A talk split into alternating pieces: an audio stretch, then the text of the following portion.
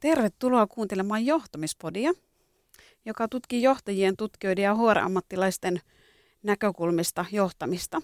Ja sitä, että mitä se saa oikein aikaan, mikä tekee siitä helppoa tai vaikeaa, huonoa tai hyvää. Mun nimi on Tarja Turtio ja mä hostaan tätä podia. Ja mulla on tänään ihana ilo saada vieraaksi Jarmo Manner. Tervetuloa Jarmo. Kiitos. Haluaisitko sä kertoa heti alkuun, että mistä me puhutaan tänään? Jep, meillä on kaksi tosi kiehtovaa teemaa. Ekaksi se, että ää, kaikki johtajia haukutaan aina ta- ää, takanapäin. Mm-hmm. Ja sitten se toinen on, että johtaja on koko ajan tarkan syynin alla. Eli nämä on sun kirjastotettuja teemoja, nämä kummatkin on musta tosi kiehtovia. Vastaa niitä reaalimaailman kokemuksia, mitä mulla on johtamisesta. Ihan mahtava. Ja, ja tota, sehän on tämän podin idea ollutkin, että, että se linkittyy hyvin vahvasti käytäntöön ja käytännön elämään ja siihen, mitä me koetaan työelämässä. Tota, haluaisitko sinä Jarmo kertoa kuulijoille, että, että kuka sä oikein oot ja mistä sä oikein tuut? No lyhyesti oma tausta, että mulla on 15 vuoden oma johtamiskokemus alkaen siitä, että oli kova paikka aikoinaan myyntijohtajana tyytyä siihen, että ei saa olla paras myyjä, vaan pitäisi saada muut myymään. Ja toimitusjohtajan tietysti kovimpia paikkoja oli nämä irtisanomiset mm. ja oikeudenkäynnit niistä ja kaikkea tämmöistä. Mm. Mutta kyllähän Antossa on ollut sitten nämä uskomattomat menestykset, missä mä oon saanut olla monen jengin kanssa mukana. Mm. Ja ne on niinku kiehtovaa, että miten ihmiset energisoitu ylittää kaikki mahdolliset kuviteltavissa olevat tavoitteet. Mm. Ja sitten toinen tausta on pariket vuotta johtamisen kehittäjänä, missä mulla on kauppakorkeakoulun taustan ohella pitkä organisaatiopsykologia, ryhmäpsykologian ja ties minkä jatkokoulutus. Joo, ja se on muuten Jarmo semmoinen, mistä mä aina ihaillut sinua, että, että sä oot niin kuin koko ajan tämän työn ohella kehittänyt itseäsi. Ja jotenkin sehän tekeekin niin kuin tähän johtamisen kehittämisen ammattiin sen ihanan twistin, että tässä oikein voi muuten pärjätäkään, jos ei niin kuin ole koko aikaa kiinnostunut niistä ilmiöistä ja kehitä itseensä ymmärtämään niitä paremmin. Mitä sä ajattelet siitä, että kun puhutaan noista teemoista, että, että kun sanoit, että omaakin kokemusta on johtamisesta pitkästi, niin, niin tota, onko sulla henkilökohtaisia kokemuksia näistä kahdesta teemasta? Tästä, että sä, jo, sä oot koko aikaa tarkan syynin alla tai sitten joudut tämmöisen epäoikeudenmukaisen puheen kohteeksi? No kummastakin jo sitten monilla asiakkailla, mutta et jos lähtee tuosta kaikkiin johtajia haukutaan takanapäin, niin ää, tällä hetkellä ajatellen hauskin kokemus oli aikoinaan, kun olin toimarina yhdessä asiantuntijaorganisaatiossa, niin sitten hallituksen puheenjohtaja halusi, että meillä, meille kutsutaan konsultti, tutkii työilmapiiriä, mm-hmm. ja tota, no sitten tämä konsultti teki työtä käskettyä, haastatteli ihmisiä, teki raportin, joka oli tämmöinen hyvin epämääräinen, yleistävä, ja sen raportin mukaan niin minä kuin muutkin esimiehet oli suurin piirtein täysiä tolloja. Ja niin kuin, se kaivo kaiken negatiivisen esiin, mm. epäkonkreettisesti, yleistäen ja sitten toisen niin yllätyksellisesti meidän eteen. Mm.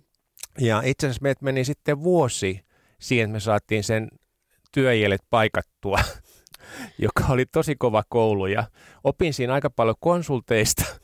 Ihan varmasti. että tota, miten toisella tavalla tarvitsee toimia mm. ja sitten myös tämmöistä epäeettisyydestä. Ja sitten tämän konsulttifirma meni myöhemmin konkurssiin ja voi sanoa, että en ollut tippaakaan surullinen siitä. Joo, en yhtään kyllä ihmettele. Mutta tämä on yksi, minkä mä näen valtavan usein, että tota, just tämä niinku epämääräinen yleistävä puhe, mm. mihin on mahdotonta vastata. Ja siinä mm. on niinku toisaalta, toisaalta tota johtajilta tämä, että toisaalta sen kaltainen puhe on aina niin kuin ihmisten jonkinlaista kokemusta, missä kannattaa mm. herkkää korvaa tietysti kuunnella, että mitä heikkoja signaaleja siellä on. Mm. Mutta sitten toisaalta ää, se on jotenkin semmoista, että, että miten sitten esimiehen tai johtajan roolissa ohjaa ihmiset konkretisoimaan näitä juttuja, että hei, kun mä oon kuullut tämmöistä, niin liittyykö tämä joku konkreettisiin asioihin, joilla me voitaisiin tehdä jotain? Mm. Ja mitä te voitte itse tehdä? Mm. Joo, tuo niin kuin omassa työssä on tosi tuttua, että, että kun näitä samoja asioita on tehnyt, niin se, että se jää jollakin abstraktitasolle, jota ihmiset ei sitten tavoita. Ja varsinkin tuommoisessa tilanteessa, että se tulee ulkoapäin, niin se kuulostaa aika karsialta tuo, tuo teidän kokemus. Miten? Joo, ja sitten jos tuohon lisää, kans, mm. mikä osin liittyy sun teesiinkin, niin kun sä puhut tuosta, että johtaja tarvitsee tukea, Joo. niin se on ihan oma, oma kokemus. Että mä opin aikoina aika varhaisessa vaiheessa huuttaa työnohjaajaa apuun. Joo. Tai itse asiassa ää, käytin ensin sit yhtä toista konsulttia oman pääni selvittämisessä mm. ja sitten myöhemmin työnohjaajaa. Mm.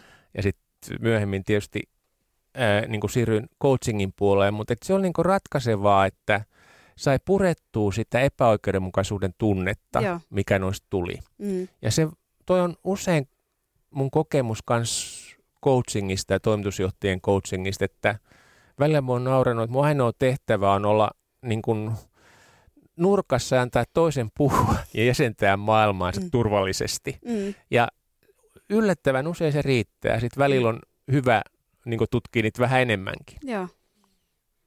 Se on, se on tota, mitä sanot tästä jäsentämisestä ja siitä, että musta tuntuu, että aika paljon me puhutaan edelleen siitä, että johtajat ovat yksin ja jäävät tämmöisen puheen ja kokemuksen kanssa yksin. Mutta ehkä, ehkä se on, että mitä sä ajattelet, onko se muuttunut jotenkin niin sun työskentelyn tai sen sun kokemushistoria aikana?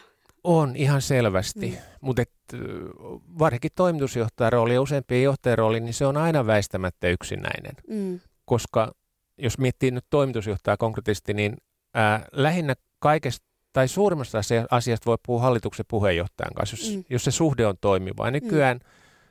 paljon on semmoista, mutta mm. sitten on paljon semmoista, mitä ei voi hallituksen puheenjohtajan kanssa puhua, mm. ja vielä enemmän semmoista, mitä ei voi kenenkään muun kanssa puhua siellä organisaatiossa. Mm. Ja siinä mielessä niin kun ulkopuolinen tuki mun kokemuksen mukaan on usein auttava, että on niin tila jäsentää sitä omaa mieltä ja todeta, että en ole hullu enkä tollu, en ole mm. narsisti enkä psykopaatti, mm. vaan on vain tässä roolissa, mm. mihin kohdistuu välillä mielettömiä paineita. Joo, ja sehän on myös yksi, yksi mun teeseistä ollut se, että, että johtaminen on tietyllä tavalla mahdoton tehtävä, että sun on mahdoton onnistua siinä jotenkin, Kyllä. koska ihmisillä on niin valtavia odotuksia ja ne on jopa niin kuin fantasioita, että ne, ne ei ole edes niin kuin todellisia, että ne ei perustu mihinkään toteen ja siksi se on niin haastavaa, että miten sä pystyt erottelemaan sen, että, että sä pysyt jotenkin niin kuin kurantisti omana itsenä ja pystyt, pystyt onnistumaan siinä tehtävässä sillä tavalla. Kyllä, ja toi mm. mitä sanoit noista fantasioista, niin se on tosi tärkeä, mm. että kun johtajan kohdistuu erilaisia niin kuin tunneilmiöitä, mm. ja, ja jotenkin osa ihmisiä vielä kaipaa semmoista kaikkivoipasta. Mm. Ää, ja siinä niin se vaara on, että pahimmillaan johtaja voi alkaa itsekin uskoa niihin. Mm. Että alkaa ottaa isä aurinkoisen tai jonkun Joo. vastaavan roolia. Ja siitä on niin kuin bisneshistoria täynnä aika kurjia esimerkkejä. Mm. Se on totta. Tota, miten sitten tämä, tota, toinen, toinen näkökulma, niin on, ootko sä Oletko sä törmännyt nyt, jos ajattelet sitä sun toista näkökulmaa, kun sä oot paljon kehittänyt johtajia ja esimiehiä ja toimitusjohtajia, niin miten, miten se tulee esille sun, sun niin praktiikassa? Ää, no välillä ollaan ihan mietitty sitä, että miten, miten tota johtajan kannattaa kävellä toimistossa. Mm. Koska ää, itse asiassa ihmiset kiinnittää usein paljon enemmän huomiota käyttäytymisen yllättäviin puoliin kuin edes puheisiin. Mm. Ja silloin, jos esimerkiksi ää, johtaja alkaa käydä tiet, tiettyjen ihmisten kanssa ää, keskimääräistä enemmän, se herättää huomiota. Mm. Tai sitten esimerkiksi on todettu, että ei ole mitään ää, isoja muutoksia tulossa, mutta sitten johtaja alkaa käydä jossain tehdaslaitoksessa mm. keskimääräistä enemmän. Mm. Niin ihmiset alkaa heti tehdä näitä tarinoita ja fantasioita. Mm. Että kaikki se, mitä me ei tiedetä, niin me täytetään se mielikuvituksella. Mm. Ja siinä jotenkin tämä, että mitä mä oon nähnyt, että hyvät johtajat jotenkin on hyvin avoimia sen kanssa, mitä ne tekee. Mm. Että ne jotenkin realisoi niitä tarinoita. Mm. Ja silloin se tulee ymmärrettäväksi, että miten ne liikkuu. Että se on niin jännä oikeasti toi, että ää, joskus tuntuu, että johtajien askeliakin seurataan. Mm. Ja sitten se toinen taso on tietysti, että kaikki mitä sanotaan, niin se tulkitaan. Mm. Ja myös kirjallinen materiaalitulkita. Että mä muistan aikoinaan yhden organisaatiomuutoksen, missä miss, tota, oli etusivulle kirjoitettu kissankorkkuisin kirjaamiin, että kaikkien työsuhteet jatkuvat, mm. mutta tehtiin isoa uudelleen organisointia. Mm. Ää, niin sitten kun järjestettiin johtajien, johtajan kyselytunti, niin ensimmäiset kysymykset oli, että kuinka monta irtisanotaan. Mm. Et jos ihmiset ostaa huolestuneita, niin ää, se viesti ei mene perille. Mm.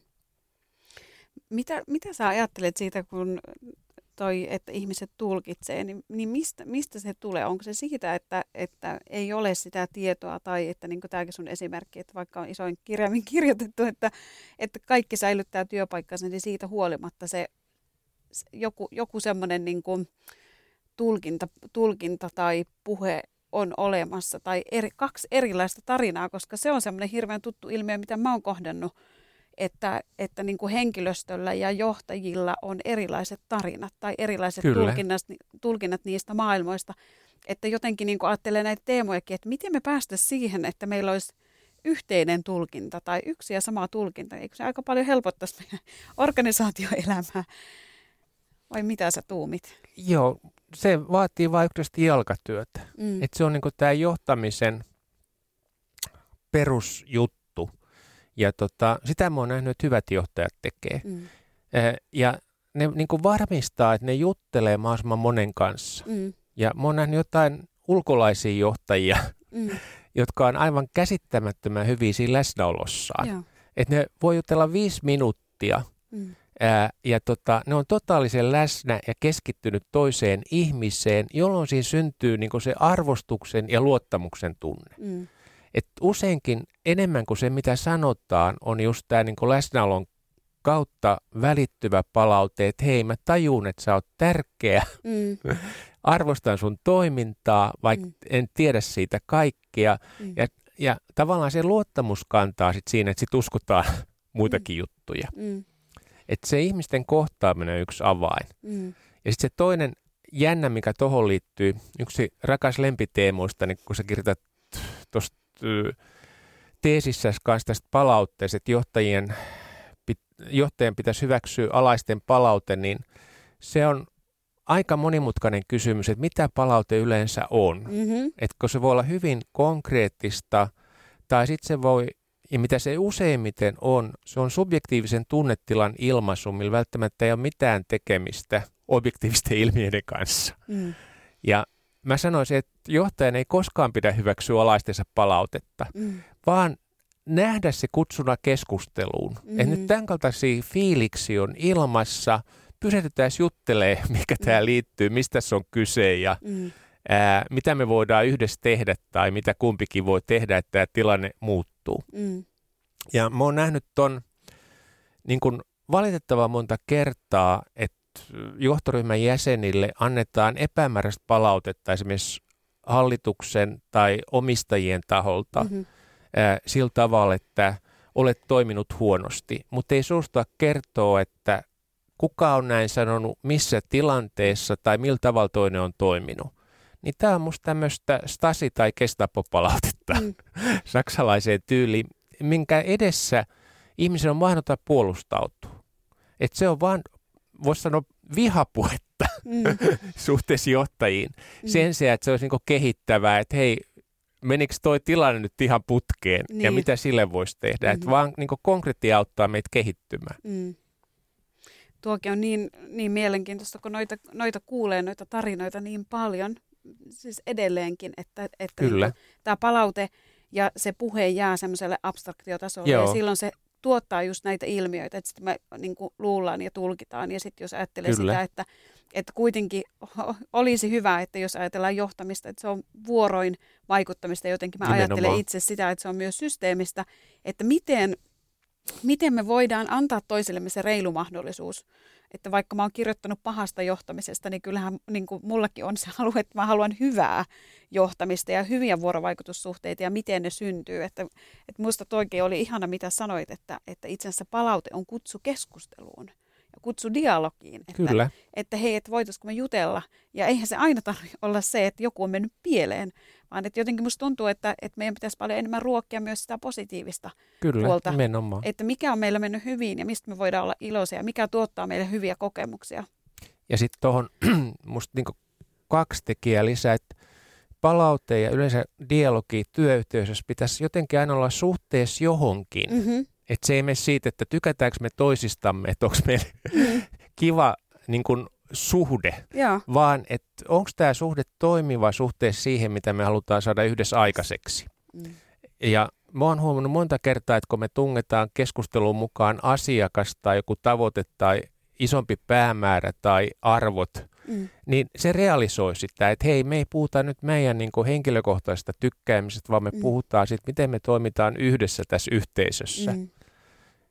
Ja tota, aika pienellä niin kuin keskustelun uudelleen määrittelyllä se muuttuu paljon mielekkäämmäksi. Mm. Ihanaa, että sä sanot ton, koska musta tuntuu, että tuo voisi olla avain aika monelle, ehkä niillekin, jotka kuuntelee nyt ja on itse johtamistyötä tekeviä tai on esimerkiksi HRS ja miettii, että miten jotakin työyhteisöä voisi auttaa, niin tämä, että se on suhteessa johonkin, Kyllä, kuinka merkittävää se oikeastaan on, koska kuulee niin paljon puhetta, että me aletaan puhumaan siitä toisesta, että pidetäänkö me siitä, tai tämä niin kuin mun teesi siitä, että haukutaan aina takana Joo. päin, niin silloinhan se jää juuri, juuri tälle niin kuin persoonatasolle, että minä en Kyllä. pidä tuosta johtajasta, tai en pidä hänen viestintätavastaan, tai siitä, miten se ei ota meitä huomioon, tai että kävelee täällä toimistossa niin, että se ei näe meitä tai ei tervehdi meitä. Et silloin se muuttaa sen luonteen niin kuin siihen suuntaan, mitä, mikä on hirveän kehittävää ja rakentavaa.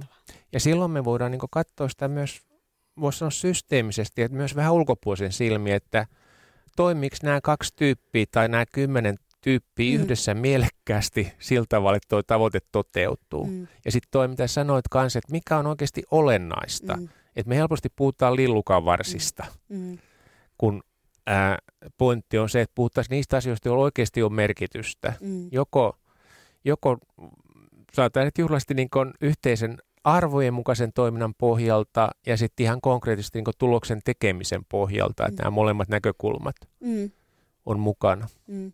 Mua Jarmo kiinnostaisi hirveästi kuulla vielä, vielä sun kokemuksista, kun sulla on niin paljon erilaisia kokemuksia liittyen just näihin teemoihin, että, että kun sä oot mennyt vaikka johonkin työyhteisöön tai jotakin johtajaa auttamaan tai johtoryhmää auttamaan ehkä tämmöisistä teemoista, että siellä on ollut vähän niin kuin vuorovaikutuksellista haastetta, niin, niin mikä on ollut semmoinen jotenkin, kun, kun haluan tässä viljellä paljon myös tämmöistä positiivista ja hyvää, niin sun semmoinen niin kuin paras onnistuminen, tai pystytkö sä edes sanomaan siitä, että mikä olisi niin kuin semmoinen oikein ihana onnistuminen sun työssä, mistä koet vieläkin niin kuin jotenkin itse ylpeyttä? Kyllä ne on ollut niitä hetkiä, jos esimerkiksi johtoryhmä sanottaa semmoista, mitä ne ei ole koskaan aikaisemmin uskaltanut sanoa suoraan, Mm. joka yllättävän usein on, että ne uskaltaa alkaa kertoa niistä peloista, mitä niillä on liiketoiminnan suhteen. Mm. Ja se vapauttaa se energian. Y- y- y- yksikin johtoryhmä niin muuttui täysin sen jälkeen, kun siellä yksi tai yksi talousjohtaja uskaltanut sanoa, että hei, tällä toiminnalla meidän käy todennäköisesti köpelösti, että koko tämä firma kuolee. Mm. Ja sitten kun se oli sanotettu, niin sitten ei ollut enää mitään pelättävää. Mm. Ja se vapautti sen energian. Mm. Ja aika usein se on sillä tavalla, että sanotaan se, min- minkä kaikki tietää, mutta kukaan ei uskalla sanoa ääneen, koska se sitoo ihmisten energian. Mm. Ja sitten tulee semmoista ni- välttelyä, väsymystä. Mm. Ja sitten kun katsotaan kuolemaa silmiin, niin sen jälkeen ollaankin valmiit tekemään. Joo. Ja se organisaatio toi jälkeen niin toimi pitkään tosi hyvin. Mm. Aika, aika mojovaa tai aika mahtavaa, että se on, se on jotakin sellaista, mikä on pinnan alla ja niin kuin vahvaa tunnetta. Kyllä, Ja niin kuin jotenkin musta tuntuukin, että monesti ne on ne, ne vahvat tunteet, jotka jotenkin erottaa ne menestyjät ja ei Kyllä. menestyjät. Ja ketkä uskaltaa sanoa, mä paljon puhun siitä suorasta puheesta ja siitä, että miten se on niin, kuin niin hirvittävän tärkeää tuommoisessa työssä. Mutta miksi se on niin vaikeaa? Äh, eka sana, mikä tulee mieleen, on häpeä ja nollatoksi tulemisen pelko. Mm. Ja, äh, ja sitten kun me ryhmässä aina haetaan sitä, että tykkääkö muut meistä mm. alitajuisesti. Mm-hmm. Jotkut tutkijat puhuvat, että peilisolut mm. vie meidät automaattisesti tähän moodiin. Mm. Ja meidän energiasta menee paljon siihen, että äh, olenko ryhmän enemmistön kannalla. Mm. Että tästä syystä esimerkiksi johtoryhmä voi tehdä päätöksestä, että kukaan ei kannata, mm. koska kaikki hakee sitä kuviteltua enemmistöä. Mm. Äh, ja ja tota, niin näiden ylittäminen on johtamisessa keskeistä, mm. joka, äh, kert- jonka tuloksena, niin että jokainen jäsen tulee näkyväksi ja hyvät toimarit varmistaa se, että jokaisen näkemys kysytään sillä tavalla, ää, että vältettäisiin tämä ryhmäajatteluilmiö. Mm. Miten, miten niin kuin yleistä se on, että, että johtajat ovat tietoisia tällaisista asioista ja tällaisista ryhmäilmiöistä? Mikä on sun kokemus siitä? Harvinaista. Mm.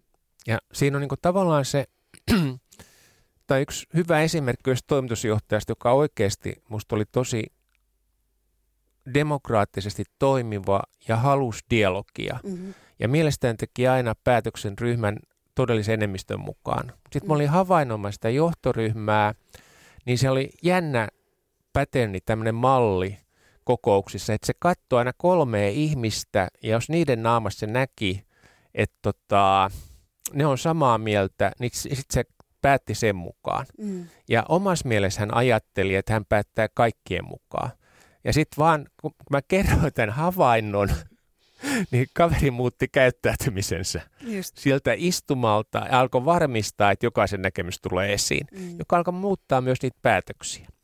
Että tässä on niin kuin eri, siis suurin osa nykyisistä suomalaisista johtajista, niin musta oikeasti haluu myönteistä ja haluu mm-hmm. toimia dialogisesti ja demokraattisesti niin kuin niissä reaalisissa rajoissa, mitkä on mahdollista mm-hmm. organisaatioissa.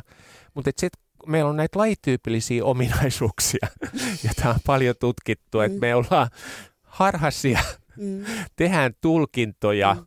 et cetera. Mm-hmm. Ja näissä sitten se, että ihmiset saa lisää havaintoja ja ymmärrystä näistä ilmiöistä, niin mm. niitä voi alkaa taklata. Mm. Ainakin jossain määrin. Niin. Ja sitä mä just ajattelin, että vaatiiko se aina sitä, että siellä on joku ulkopuolinen, hmm. joka, joka tuottaa sen informaation, että, että niin kuin sit jos ajattelee vaikka johtoryhmää, että jos se olisi tämmöinen niin kuin realistinen ja, ja jotenkin siinä realiteeteissa, niin kyllähän sieltä pitäisi tulla niitä viestejä, että johtoryhmän puheenjohtaja ei esimerkiksi ota huomioon kaikkien kaikkien mielipiteitä tai että siellä on ne muutamat suosikit, keneltä hän niin kuin ikään kuin sen viestin tai informaation perusteella tekee sitten niitä päätöksiä, koska se on semmoinen asia, mitä olen miettinyt omassa työssäni myös, kun johtoryhmien kanssa on ollut tekemisissä. Se on tosi mielenkiintoinen se vaikutus, suhdeverkosto, mikä Kyllä. siellä on, että, että niin kuin ajatellaan näennäisesti, että, että mehän ollaan niin kuin tasavertaisia ja, ja, ja, tota, ja tietyllä tavalla niin kuin käydään demokraattista keskustelua, mutta sitten loppujen lopuksi sieltä paljastuukin, että siellä on just joko kaksi tai kolme, riippuen ryhmän koosta. Aika usein. Niin, jotka on sitten ne tavallaan ne suosikit siinä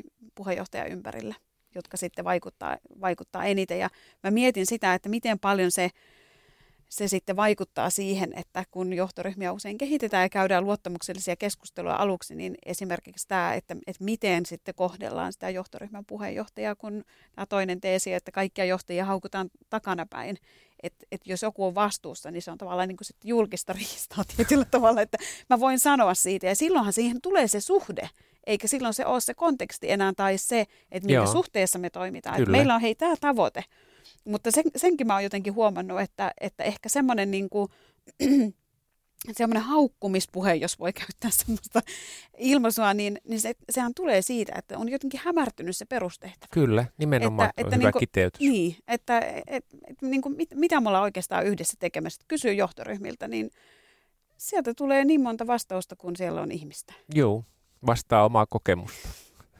Ja se on yllättävää just toi, että – äh, että harva johtoryhmä pystyy oikeasti niin kiteyttämään, että miksi he on olemassa. Ja tota, äh, toi Keskon nykyinen pääjohtaja totesi musta hyvin, että johtoryhmä on olemassa tarvitsee, että hän osaisi tehdä parempia päätöksiä, mm. jolloin se niin asemoi sen mm. tosi fiksusti. Mm. Ja ajattelen nyt tätä keskon menestystä, niin on ilmeisesti hyvin toimiva. Joo, joo.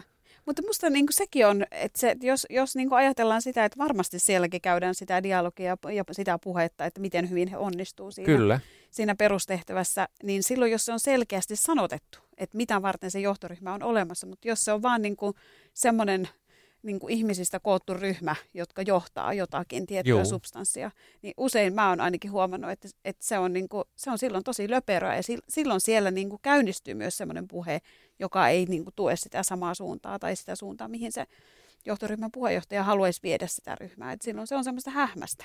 Joo, ja tuossa niin tavallaan tämä, mitä päätöksenteon tutkijat on todennut moneen kertaan erilaisissa tutkimuksissa, että se yksi harha on se, että – kuvitellaan, että kun joukko fiksuja ihmisiä kerääntyy yhteen, niin ne mm. automaattisesti toimisi fiksusti. Mm. Mun oma kokemus on, voisi sanoa, että jos joukko fiksuja ihmisiä kokoontuu yhteen, ne ei koskaan toimi automaattisesti fiksusti, vaan se vaatii aina niin kuin struktuuria, uusia toimintatapoja. Äh, ihan sama niin kuin päätöksenteotutkimuksessa tulee paljon esiin, että miten ihmiset pystyy, pystyy tekemään paljon fiksumpia päätöksiä. Mm. Niin kuin paradoksi, että ne olisi aika yksinkertaisia ottaa käyttöön, mm. mutta se vaatii itse asiassa aika paljon treeniä ja harjoittelua, että ne oikeasti tulee käyttöön. Onneksi mm. olen nähnyt myös sitäkin. Niin, se on, se on aina rohkaisevaa ja kannustavaa, Kyllä. että se on mahdollista. Tota, onko sulla vielä jotakin semmoista uutta näkökulmaa, mitä haluaisit sanoa näistä teemoista, mitä me ollaan tässä nyt tähän mennessä keskusteltu? No oikeastaan mä voisin jakaa sen yhden palautteen, mitä mä jatkuvasti olen saanut coachingista, että mitä johtajat sanoo, että mikä on ollut heille kaikkein tärkeintä. Ilman muuta.